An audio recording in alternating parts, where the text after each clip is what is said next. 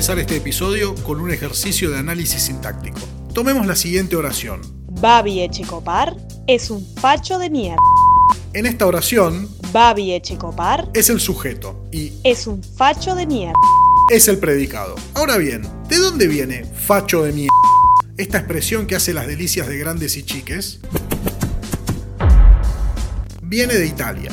Allí nació un movimiento político conocido como fascismo. En Argentina, algunos lo pronuncian fascismo. De ahí viene la palabra facho, que seguramente oíste alguna vez. Babi Echecopar es un facho de mierda.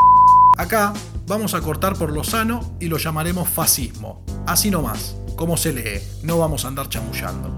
De que, desde que soy muy pícola, Para empezar a entender el fascismo, debemos remontarnos al final de la Primera Guerra Mundial. Italia había participado del bando vencedor, esperando obtener territorios que hasta ese momento pertenecían al Imperio Austrohúngaro y al Imperio Otomano.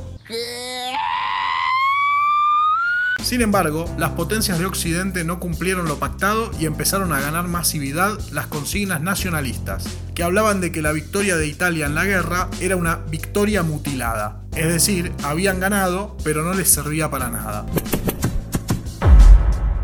Uno de los principales animadores de este malestar nacionalista ante el desenlace de la guerra era Benito Mussolini. Había sido dirigente de izquierda, pero ahora había metido un cambio de frente heavy hacia la derecha. En 1919, apenas un año después de firmada la paz, funda el movimiento de los Fasci di Combattimento, o grupos de combate. ¿Quiénes eran? ¿A qué se dedicaban? Fundamentalmente eran grupos armados que se dedicaban a hostigar por medio de la violencia a las organizaciones de trabajadores. Atentados a locales sindicales, acción para romper huelgas, ataques a periódicos socialistas y comunistas serán algunas de las prácticas que los caracterizan desde sus comienzos. Esta violencia contra la izquierda y la clase trabajadora en general no era casual. Por esa misma época tendría lugar el llamado Bienio Rojo.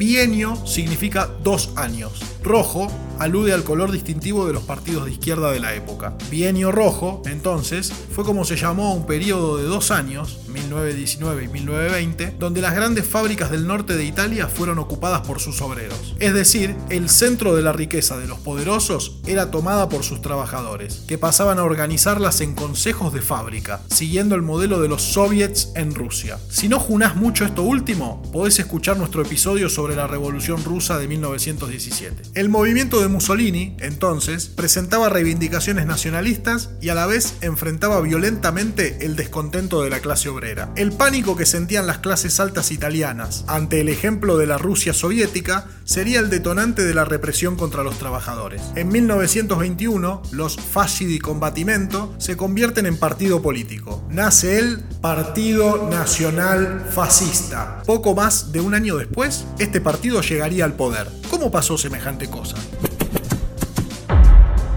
Es imposible estudiar el fascismo sin tener en cuenta el impacto que tuvo la creación del gobierno obrero y campesino en Rusia. Las esperanzas que esa revolución despertó en los trabajadores italianos se tradujo rápidamente en acción, protesta y politización. El fascismo italiano, como el nazismo alemán, estarían marcados desde sus inicios por el miedo a esa posibilidad. Por eso serán financiados por los empresarios de sus respectivos países con idéntico entusiasmo. En Italia, esa alianza comenzaría a concretarse el 1 de agosto de 1922. Ese día hubo una huelga general y los militantes fascistas irían a los lugares de trabajo para reemplazar a los trabajadores y que todo funcione con normalidad.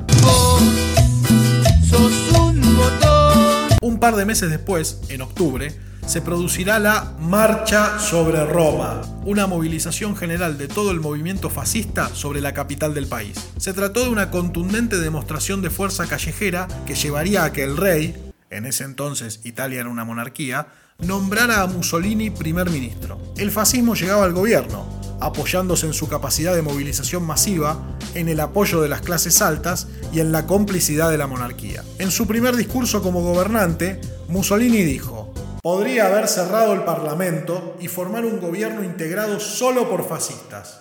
Podría, pero no he querido, al menos en este primer momento. Semejante apriete no era verso. Dos años después, Mussolini asumirá el poder total del Estado. Era el comienzo de la dictadura fascista, que duraría dos décadas. Muchos dicen que el fascismo fue una ideología totalitaria, que estaba a tono con otros pensamientos y programas políticos similares de la época. Esta idea puede tener su validez, pero pensar la historia a partir de las ideas no suele servir de mucho. En nuestro primer episodio enumeramos distintas formas de estudiar la realidad social. Ahí decíamos que la que nos parece más útil es estudiar a la sociedad como una relación de fuerzas, es decir, analizar qué conflictos hay en su interior, qué intereses expresan, cómo se desarrollan, etcétera, etcétera. En esa clave podemos pensar el fascismo italiano como un movimiento de ultraderecha sumamente original. No se trató de una propuesta conservadora más, el partido fascista no era un partido de las minorías ricas, aunque trabajara para ellas. Se trataba de un movimiento que promovía el odio y la violencia mediante la movilización de amplias masas de la población. No se planteaba simplemente reprimir a la clase obrera, sino destruir todas sus formas de organización y reemplazarlas por otras nuevas, como los sindicatos verticales, por ejemplo, controlados desde el Estado. Su programa político fue muy cambiante a lo largo del tiempo. En sus comienzos, incluso, plantearon algunas reivindicaciones progresistas, como el reparto de la tierra, pero con el tiempo pesaría más la necesidad de disciplinar a los trabajadores y contentar a los poderosos. Esa relación de fuerzas y la ideología fuertemente autoritaria del fascismo crearían un Estado de tipo corporativo, que organizaría desde arriba cada espacio de la sociedad italiana. Quedaban muchos años de resistencia por delante, pero eso es tema de otro episodio. Hasta la próxima. No Future intenta hacer un podcast educativo sobre ciencias sociales. Lo armé para mis queridos alumnos y alumnas, pero si no lo sos y lo querés difundir, hacelo. O no lo hagas, total es gratis. No tenemos redes sociales, pero podés escribirnos a matías.rey.bue.edu.ar. Nos interesa construir comunidad y nunca olvidar cuáles son los objetivos de la vida según Úrsula Le Guin. La expansión en complejidad e intensidad del campo de la vida inteligente curiosidad, aventura, deleite. Chao.